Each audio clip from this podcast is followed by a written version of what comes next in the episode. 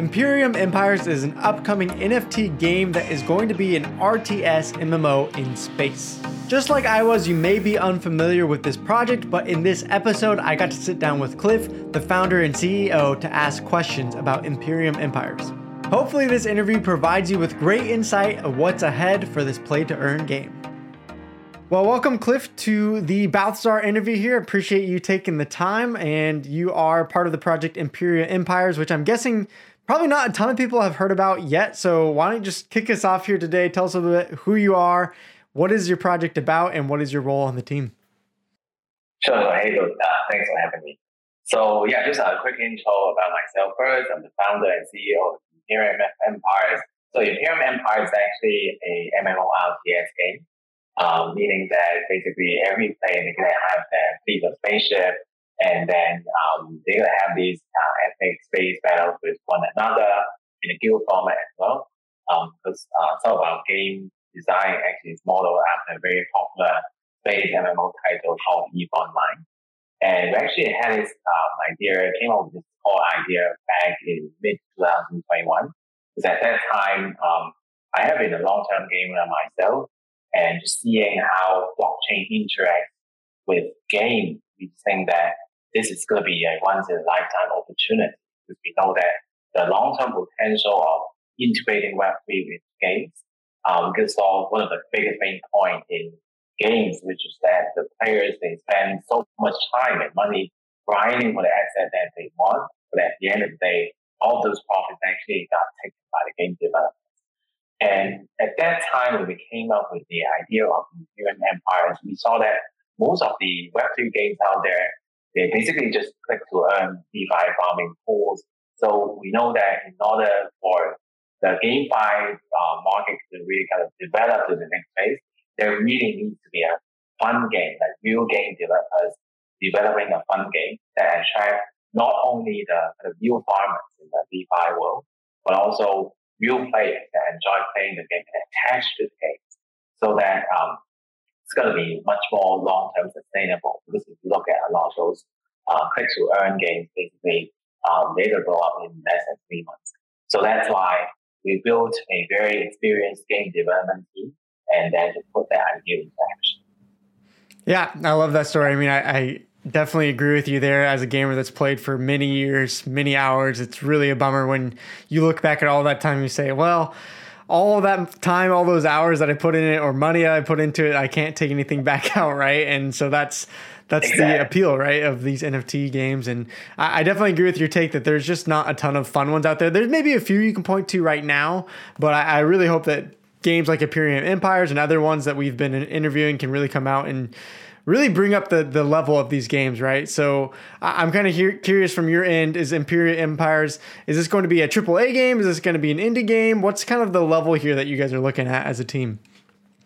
Yeah, so definitely we aim to build the highest quality uh, as much as possible because uh, if you look at some of our NFTs that we have sold, so uh, in our Genesis collection, we sold four spaceships, and then we have a lot more in the pipeline. All of those spaceships we actually have uh, we, we designed it ourselves. We have a full art team that do all the assets from sketches and do these very nice looking 3D models. So we have a huge art team that all of our content, do all the content, all of our content are original.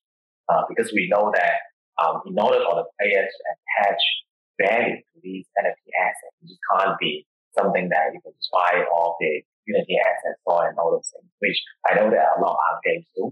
So we put in a lot of hard work to make sure that uh, we can produce uh, really quality title for players to attach sentimental value. Yeah. Well, so what kind of gamer are you guys looking at? Because I know you mentioned a little bit earlier, it's an RTS, MMO. Is there certain types of games that you'd point to and say, hey, it's kind of inspired by this, or this type of gamer will, you know, really like this game that we're building here?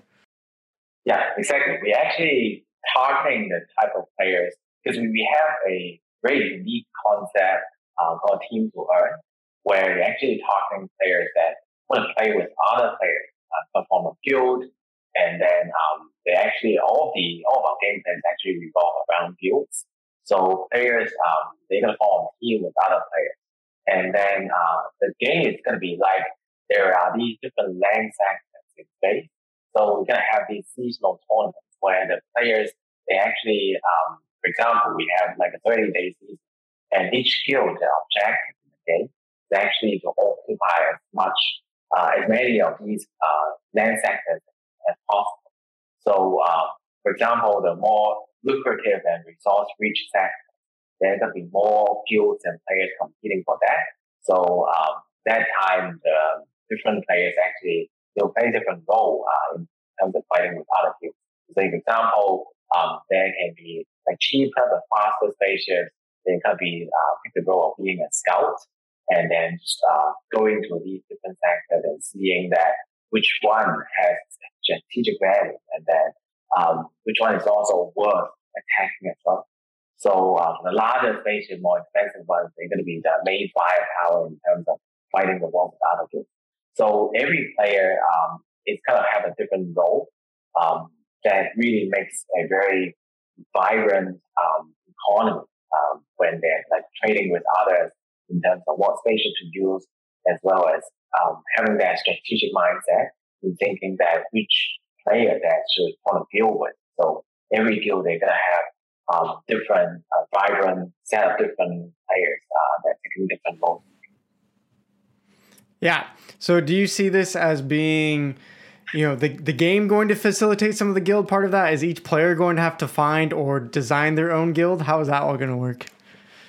Yeah, we actually are uh, going to have a guild registration and management system where uh, if you want to start a guild and be a guild leader, uh, you just uh, do it through like web interface, and then um, you can basically do the, you, can just uh, other the other players will be able to see which guild is actually recruiting, and then you can also going to specify what kind of players that you're looking for. For example, uh, in your guild, you already have like a few players that really heavy firepower, but you're actually looking for players who want to mine more resources for you, uh, upgrade your base or so, then kind of specify your requirements, what kind of guild members that you're looking for. So yeah, we will have a system that facilitates how players form as well as join, uh, forming guilds and joining guilds. That sounds awesome. I don't know if you've ever played PlanetSide, but that was one of my childhood games growing up. And I know it's a little bit different than RTS because it's a shooter, but it, I, am picturing that kind of style where you you know you select your team, or in this case, you select your guild. And then back in those days, you could be you know the hacker, you could be the pilot, and all of us are coordinating together. Maybe even if we don't know each other, right? Is that we're still working to one one goal all together as one team and one unit. And in this case, now earning more because we're doing so, right? Yeah, yeah. Awesome, I love it. That's that's really exciting. Uh, how about the NFTs of this world? So I, am kind of curious. You know, as I interview these games, what what's the purpose for you guys creating an NFT game uh, versus a non NFT game, especially with this you know RTS style. How does that fit specifically within the genre? Because I think for some people it's really easy to think of, oh, okay, in a shooter like Fortnite or whatever, you know, I can get skins as an NFT, or in an MMO I can trade my resources and the epic sword that I drop. So that that makes sense. So how does these NFTs fit within an RTS? Yeah, I think uh, the main reason that we're doing that NFT game is actually, as I mentioned before, we really want to return the ownership of the asset to the player. Because especially that we see um, MMO games like whether that's space titles like EVE Online or other titles, um, you can see that a lot of the MMO game players, they actually put in um, tens of thousands of dollars into the game, or they actually put in thousands of hours grinding for the like spaceship or swords or heroes that they really um, want to get that sword, putting that time and money required. But at the end of the day, they really got not uh, not being able to own the asset or being able to transfer the asset. So the primary goal uh, is actually for us to, return the ownership of the asset to the player.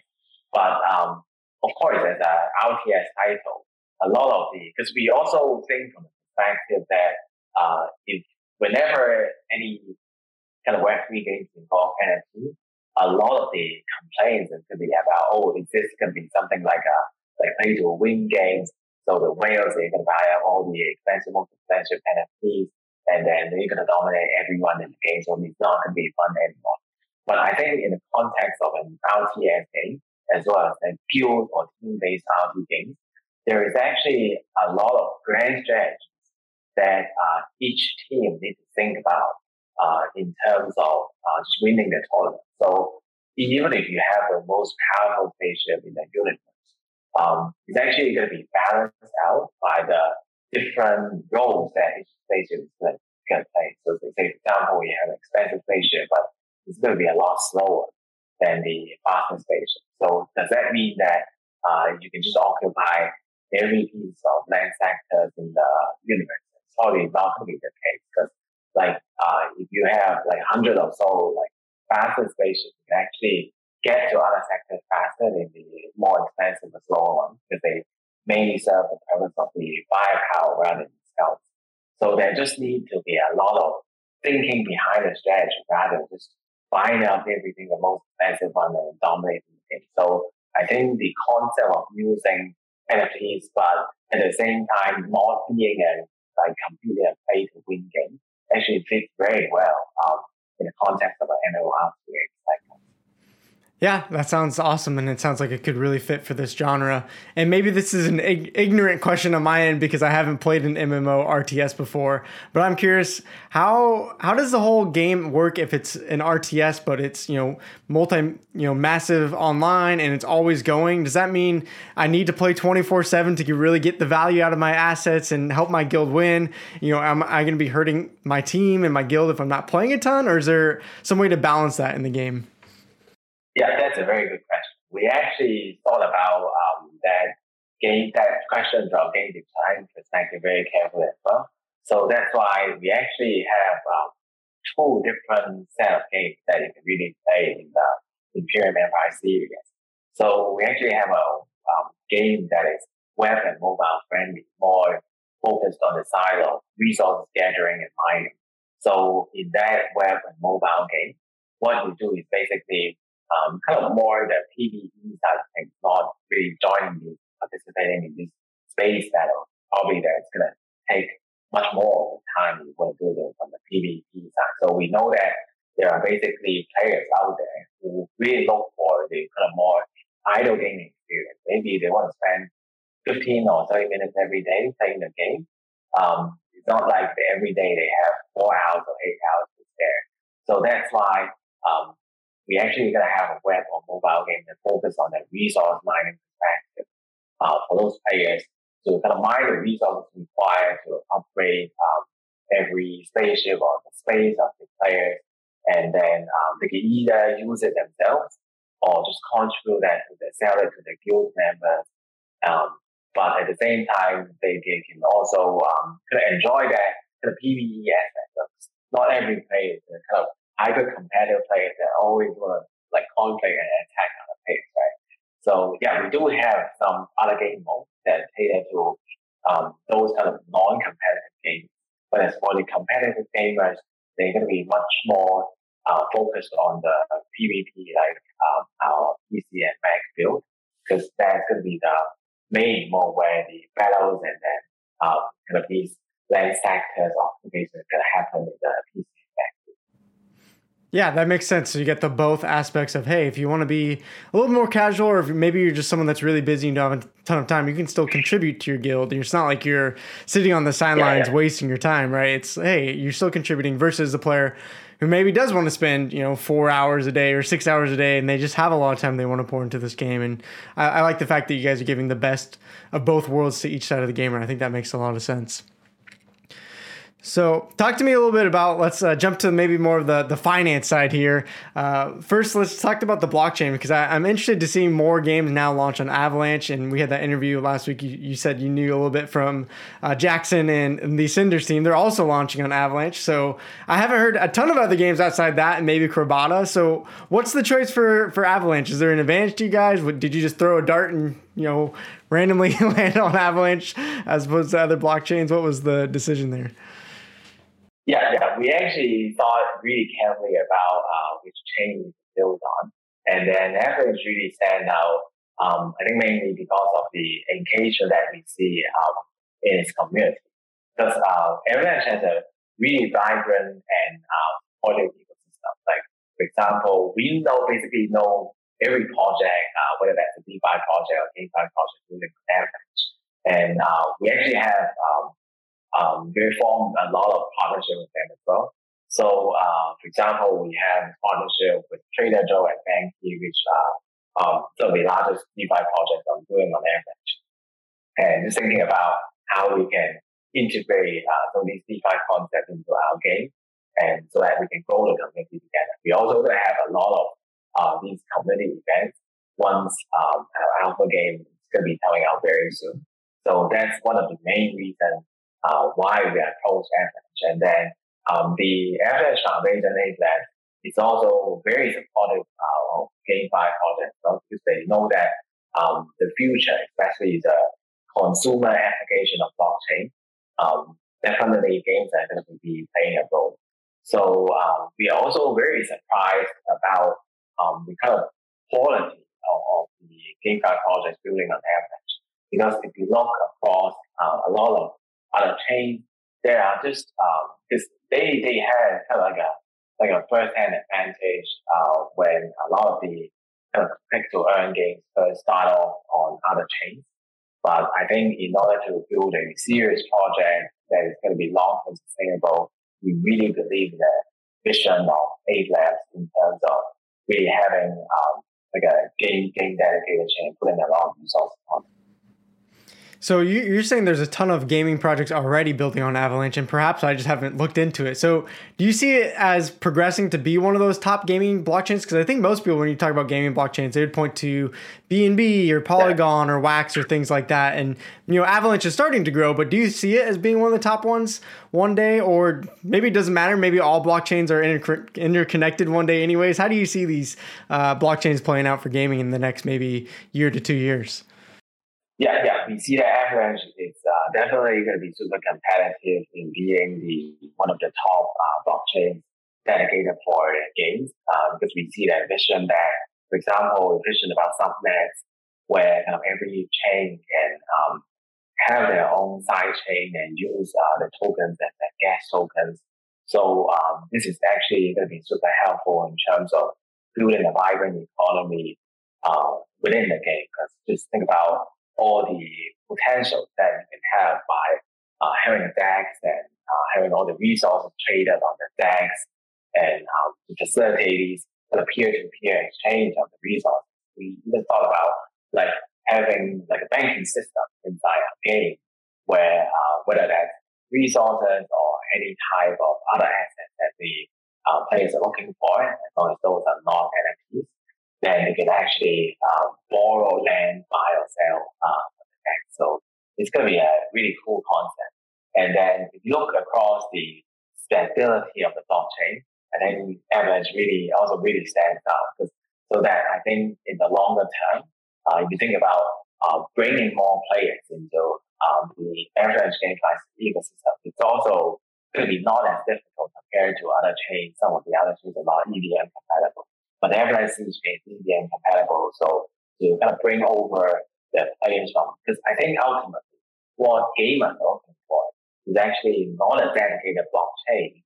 Um, as long as they see that there is a quality project out there, this game is fun to play. They're not going to care whether that game is going to be on BNB chain, on Polygon, or Avalanche. So that's why I think ultimately it's really down to the quality of the game building on, on the blockchain. Yeah, I think when I look at blockchains, I think the thing that's most important to gamers, as you said, the game is good. It's safe because we've seen now a lot of hacks and other big name games. And, you know, that's a little bit scary, right? If you're looking at, well, I'm buying $100 of NFTs or assets and this could be taken away from me, right? And then third is those dang pesky gas fees, right? Which it sounds like on Avalanche, and especially with the subnets, they shouldn't be as high as some of these other blockchains. So that's a really cool advantage. And I hope that works out well for Imperium. So, uh, how about uh, uh, one of the things that struck me in your white paper? You guys wrote most GameFi projects fail to live up to the promises of the Fi part with limited DeFi use, except for simple staking, which was really interesting because I've more so lately heard of complaints on, hey, there's so much focus on the DeFi and games, the game part isn't just fun. So, w- what is the philosophy behind that statement? How, how are you guys going to change that to, to add more Fi to the ecosystem? And I'm curious, why should gamers care about this?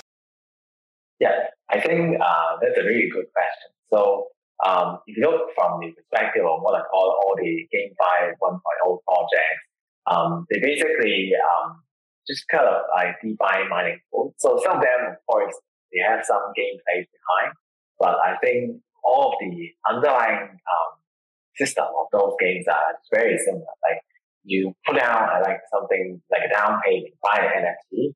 Like each NFT is a few hundred dollars, and then they're gonna promise you a return of investment in like 30 days, 60 days.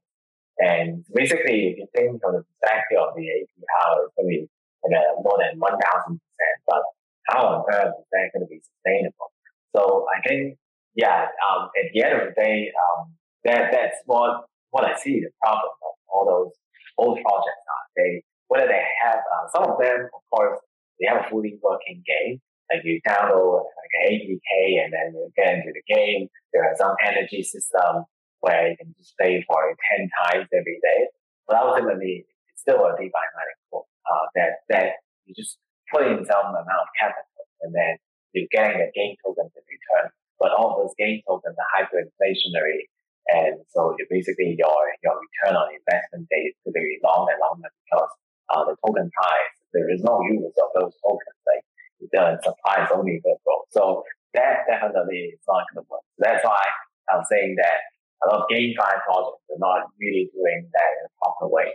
I think what the true finance part is actually to um, use DeFi to facilitate a vibrant in-game economy.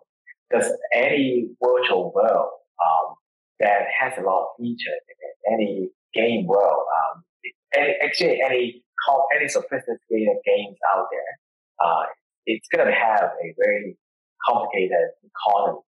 You need to think about how to keep all these game assets and um, game resources, uh, keep the inflation under control. So that's why there are a lot of aspects of DeFi can actually help with that, like trading of those resources, as I mentioned, and then um, having the players to play different roles in the game so like I mentioned before, some of the gamers is going to be more focused on the mining side and the players going to be more focused on the fighting side. But uh, the players, the competitive players who want to fight with other players, they can't really fight without having those resources mined by the players. So every player is going to take a different role. And then um, like DeFi concepts like a DEX actually can be really helpful to facilitate the trading of the resources uh, among these um, different players in that ecosystem. Yeah, no, that makes a lot of sense, and I like what you're saying there. I'm curious, how does the team think about balancing those two types of audience and players? Because you might have some uh, I've noticed that are really here more for the gameplay and the ownership of, of, NFTs, and so when they get into a game that even if it's fun for them, maybe has that big, you know, USD. Here's like all your assets in crypto and, and value in this game. It's just right in your face all the time. So now it's like that's what they're trying to tell you what to think about, even though I'm just here for the entertainment side. And then on the flip side, you have players who are, hey, I, am really here to make an earning or to increase my asset value. And so I do want to know, and I do want to make sure that the game is, you know, heavy into the fi part of the game fi. So how do you try to think about balancing those two types of players? Because in some ways they can be connected, in other ways they have different goals. Yeah, exactly. Because uh, one of the ways that we're doing it is actually through um, really driving down the like a floor price of uh, getting into the game. So look across our marketplace. Uh, we have our own NFT marketplace. So the cheapest uh, spaceship that you can get is probably only two dollars, three dollars, uh, because we know that um, the entry barrier is uh, actually one of the biggest problems for a lot of uh, Web3 games, especially um, because I think the population of um, crypto native gamers is actually so small compared to like uh, the kind of Web2 gamers. There are basically 3 billion gamers on Earth. So it's um, any Web3 games progress, I mean, a lot of the Web3 games initially they focus very much on the crypto native population.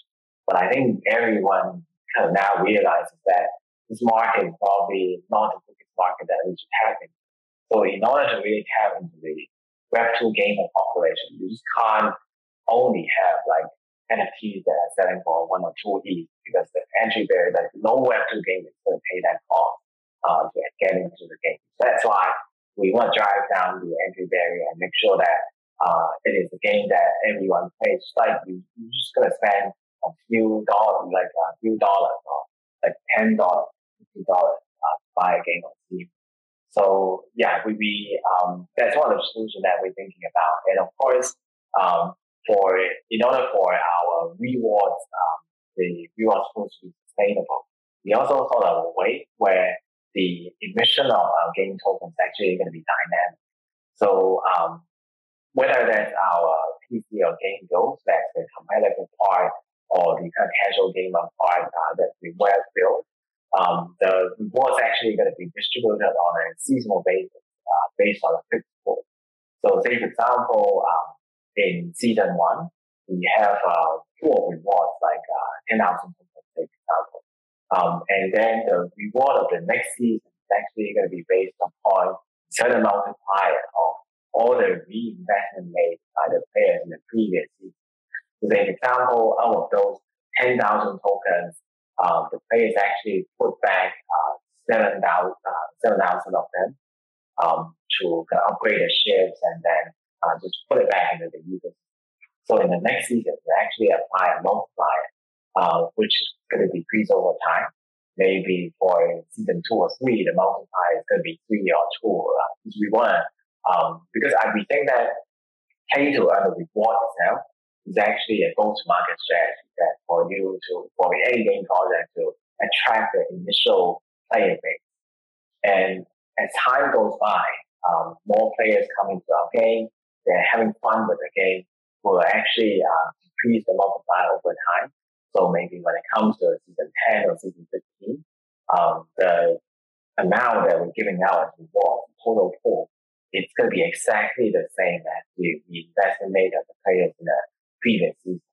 So it's going to balance out. It's not going to be um, unlimited emissions anymore. Because I think um, for any pay to earn game with a high inflationary economic model, it only to benefit the players who are entering the game early. And whether those players are really players going to be enjoying the game, probably that's not, not the case.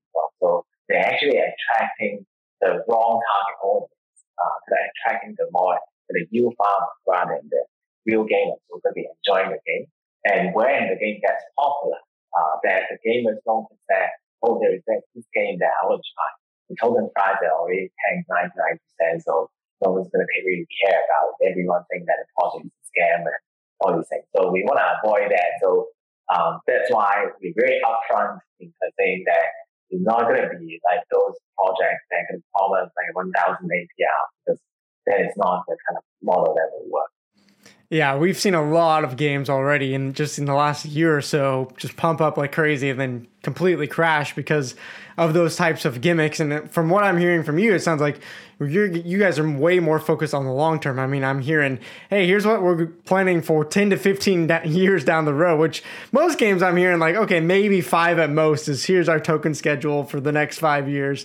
And if we survive that long, we'll figure it out. So I like that you guys are already thinking, hey, how do we actually, you know, survive for the real complete long haul of a decade or more? And, you know, that's, that's very hard to do as a game in general. So is that, What's the strategy there behind that? Is it simply, hey, for a play to earn game to survive, it just needs to be fun and people will keep playing whether it's bear or bull market? Is it that simple or is there more to it that you guys have thought through? Yeah, I think, yeah, that's why um, when you think about what kind of genre of game we should build, we actually set to a point building an MMO game. Because you can see that a lot of the games that survive more than 10 years, 20 years, they actually are MMO games. Say, for example, part of our game economy is modeled after a game called EVE Online. The EVE Online is actually released back in 2003. And 18 years from now, maybe, I think they still have, uh, they still have a very active player base. So I think that DAU is still maybe around 20K or 30K. Um, so yeah, we just think that, um, because the reason why MMO games can have a much longer product cycle because uh, especially guilds really resonate with MMO games. And as long as there are guilds and teams out there, you can see that these guild members are building personal connections with one another. So they actually, a lot of the guilds that you in Online, they actually have these uh, meetups in person. So they actually know each other very well. So whenever there are just uh, playing the game. They just call upon their friends, play, play with them together. And I think um, having those NFTs in games where uh, people really uh, grind for it and having ownership for the game asset is also going to lengthen the product life cycle of any, of any game because um, they know that uh, they put in the time and they, they know that uh, whether they, that they want their NFT assets to appreciate in value or, or for any other reason, they just uh, call for more people to play the game with them together. So I think the genre itself, as well as um, having NFTs in games, actually going to lengthen the product life cycle of, any game out yeah, the social part of games is, you know, vastly important. I mean, I don't know if you've had this experience, but there's many times where I've tried to quit League of Legends because it's just such a toxic game for my health and I keep getting sucked back in because every time one of my friends says, Hey, you know, we need a fifth person. Do you just want to jump in for a little bit, right? And then it's like all of a sudden I'm back into the game that I thought I'd quit. I don't know. Have you had that experience before?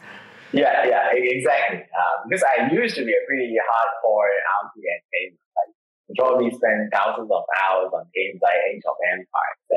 Whenever the really the fun part really comes to teaming up with your friend, and you know that which friend is good at what aspect. So every time you play a game, you're gonna look in a few people and then build a team. So that is exactly the most fun part. Because for any single player game or like uh, many of the one versus one uh, kind of PvP game, you actually don't know uh, who's on, on the other side. Like you don't have this personal connection with all these people.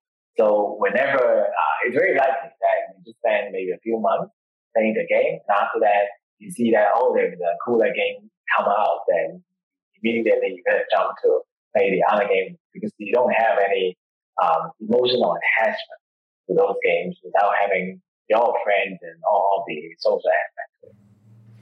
Yeah, and that part is very important. So I'm curious, how is the team thinking about that already? Is there going to be things like in-game chat or voice chat, or you know, one day is are we going to be playing Imperium Empires in VR and maybe seeing each other? uh, what are some plans yeah. you guys have? That's very interesting. Yeah, we we're gonna have uh, in-game chat system uh, through some third-party integration. Um, and then, of course, uh, there are also very, um, very, very sophisticated um, tools out there that we can already do the integration. And then, yeah, so the future, anything can happen. You can build it uh, as a full-fledged metaverse. But of course, uh, VR, AR wise, it's, uh, it's something interesting to explore. It's just that the part, the market is, not very mature yet. Because if think from the perspective of um, the hardware side of things. Because I, I actually have been a VR player for more than three years. I actually uh, have uh, a few Oculus as well. But um, I really know that the challenges is if you look at the player base, the, the, the like how many maybe two percent or three percent of Steam players actually own a VR headset. So there's actually a very niche market. So at the moment, we're not really thinking about plans to integrate that um, because all the resources required doesn't really justify that. But I think that in the future, it suits very well for a as well. So as long as uh, there are any signs of pickup in terms of the hardware and installation base of VR, we definitely think about that. Yeah, I mean, I, I totally agree. I think it's still pretty an underdeveloped technology. But hey, one day it'd be really fun if you know I can play Imperium Empires with my VR headset and I feel like I'm actually flying the spaceship. I think that would be really cool. But you know, obviously that, yeah. that's way down in the future. So let's talk. Let's jump yeah. back a little bit more to the now. Uh, I just want to give you a chance here. Tell me a little bit about, about the team behind it. I, I, love that you guys are sharing this vision of hey, we want to be a long term game. We want to bring the social aspect to the MMO, a sustainable economy, all these great things. But who's the team behind this that's going to make that happen? Tell us a little bit about uh, the team's experience and and how you guys are working together. Sure, sure. We actually have a very experienced game development team. So uh, game development team uh, used to be uh, lead developers in Animoca Brands, uh, which is one of the largest blockchain game company out there. Um, and each of them actually have over 15 to 20 years of experience. So they develop um, 20, 30 games before uh, having a really large uh, player base. I think over 20 million downloads for all the, the games that they have. Um, and so that's our game development team. And in terms of the um, product management side, product manager actually used to work with Tencent. Uh, so that of course is the largest gaming company on earth. And um, he used to be um, kind of doing these go-to-market strategies with very popular titles like League of Legends that you mentioned before in China. So we have a team that have a lot of um, experience in building real games. And all of them, the best part is that all of them are very interested in Web3 games. Uh, because having developed games for such a long time, um, all of them realize the problem with the traditional game development model um, is actually the Web3 model not only benefits the players, but also the developers. Because if you think from the perspective of how traditional game uh, development publishing work, you basically have to spend huge resources and money, uh, like maybe two to three years to develop a quality game without knowing whether the game is going to succeed or not. And um, throughout that process, like uh, you spend all the time and resources, and after that you build out, you, you build out the game. You um, actually a lot of revenue don't really go to the game developer. They really go to these uh, publishing platforms like Steam or App Store is giving you like 30% of the revenue. And then the like another 30% is also taken by the game publisher who's going to be helping you with the marketing and go-to-market strategy. So a lot of these models really are similar to how the movie business works. That's why um, you can see that a lot of the popular titles that are able to earn huge amount of revenue actually come from the like AAA studios like EA or Activision because they uh, they can integrate everything themselves. Like um, they can do the game development publishing themselves. So they also have their own platform. So they, they don't have to hear about all these fees They can buy these other middlemen. So that's why uh, Web3 uh, itself being a decentralized world, it's also really helping to solve this problem taking away all these fees. So yeah, this is something that um, our development team also strongly believe. Yeah, that's really interesting because mostly, you know, I'm a gamer, so I'm coming things up from the gamer perspective. I'm not a you know developer. I haven't been on any gaming team, but from what you're saying, it almost sounds like that this potential new technology with NFTs and blockchain is allowing for more games to be a bit more indie and uh, share more of the revenue instead of these large, massive companies. Is that kind of what you're getting at there? Yeah, because you, you think about like uh, if every game that we do, we can save all these costs uh, that are kind of taken away by the game publisher, and the game publishing platform, like 60%, 70%, can actually return all these value back to the players. So I think that actually is a true play and earn revenue model is going to work. Like it's not going to be emitting unlimited amount of tokens and then doing Ponzi scheme that uh, is get early just benefit the early early the early players to get into the game, but uh, kind of sharing the game revenue uh, with all the players in the long term. So they are no longer taken away by by all these uh, middlemen who are really not connected to the game itself because all the revenue taken away by the middleman. Uh, it's not the benefit of players. It's gonna, gonna be benefiting uh, the publisher, the middleman themselves. So that's why I think that's the magic of, of Web3 game, games. It's actually, um, you have a better way, like you manage your own community, grow your own community, and you share all the uh, revenue that you can save um, with all these middlemen, just share it back to the community. I think that that's, that's really powerful for, for games to be on Web3. Yeah, well, thank you for sharing that because I think that's a really interesting perspective that maybe a gamer wouldn't understand. And that's really exciting to think about. Hey, we can all benefit from this in this new space. So I'm excited for this, as, as you, I'm sure, and your whole team is excited for this space. So, lastly, as we wrap up, I want to just let you give give you a second here to brag about your game here, Imperium Empires. I know there's you know other interviews that we've been doing with MMOs. I know there's maybe some other space games here out in the blockchain world that's being developed and worked on. So Imperium Empire. Sell me on it right here, right now. What is it going to take to set this game apart from other games that are maybe have some similar aspects to it? What will Empire uh, do and bring to the table that might help you guys rise to the top? Yeah, I think it's basically down to two things. So one, of course, uh, the team to earn social aspect that I mentioned before. Uh, it's going to be really fun to play the team up with friends and then fight these epic space wars with one another. Um, I think that could be one of our key selling points. Another one is our kind of skill to earn or win to earn strategy, which makes the game much more sustainable in the long term because uh, every reward we're giving out is actually based upon the player's contribution to the game. Um, and we, we're carefully managing the emission schedules and all these things.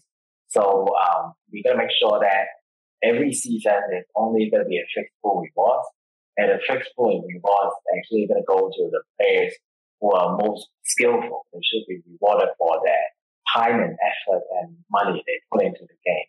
So I think these two things really differentiate us um, from many of the other blockchain games out there. And of course, the quality itself, because uh, of the content that we produce, our original content, we have a huge hard team that are doing all these spatial and other NFTs. Um, so just um, by just owning these uh, assets, it's it's just uh, just fun to have these assets and see them in action uh, when you're playing the game with, with, with other people, your friends. And of course, uh, we also um, delivering very like very developing um, in accordance with the roadmap. So uh, we, as I mentioned before, we're gonna have two game modes. One is uh, the one going to be on web or mobile, so it's going to come out very soon uh, at the end of June. Uh, so be sure to check this out um, and follow our social. And then um, the other one, uh, which is going to be the PC on Mac build, it's going to come out in July. So that's going to be the really fun part if you're competitive players looking to enjoy shooting down other other players that spaceship Because that version can actually allow up to 20 people to uh, try to fund uh, one another in the same sector. So yeah, just be sure to follow our uh, socials, our Twitter, Discord, and PG, and uh, just get the latest updates from us. Awesome. Well, I'm, I'm looking forward to keeping track of you guys' progress as you guys go. I was going to ask you where can people follow along, but I think you already hit them all and shouted them yeah. all out. So uh, I encourage yeah. anyone that's interested in this project, go ahead and follow along in all those spaces that Cliff just mentioned. And Cliff, thank you again so much for your time. Let us know when the game can be played. We uh, love to do some gameplay testing here as well, and we'll keep going as uh, you guys go along. We'll keep covering you guys and other projects as well. So thank you, Cliff, for your time, and we'll see you next time. Definitely. Thanks for, thanks for having me. Thank you, Cliff, so much for joining in this podcast and letting us know more about Imperium Empires. If you enjoyed this episode, then consider following along either at YouTube or one of your podcast platforms to hear other interviews from top level NFT games. You can also go to Balthazar's website at bltzr.gg to learn more about our research about these games, our launchpad, and our upcoming public token sale. Gracias, salamat, and thank you everyone for tuning in. We'll see you over there at the next episode.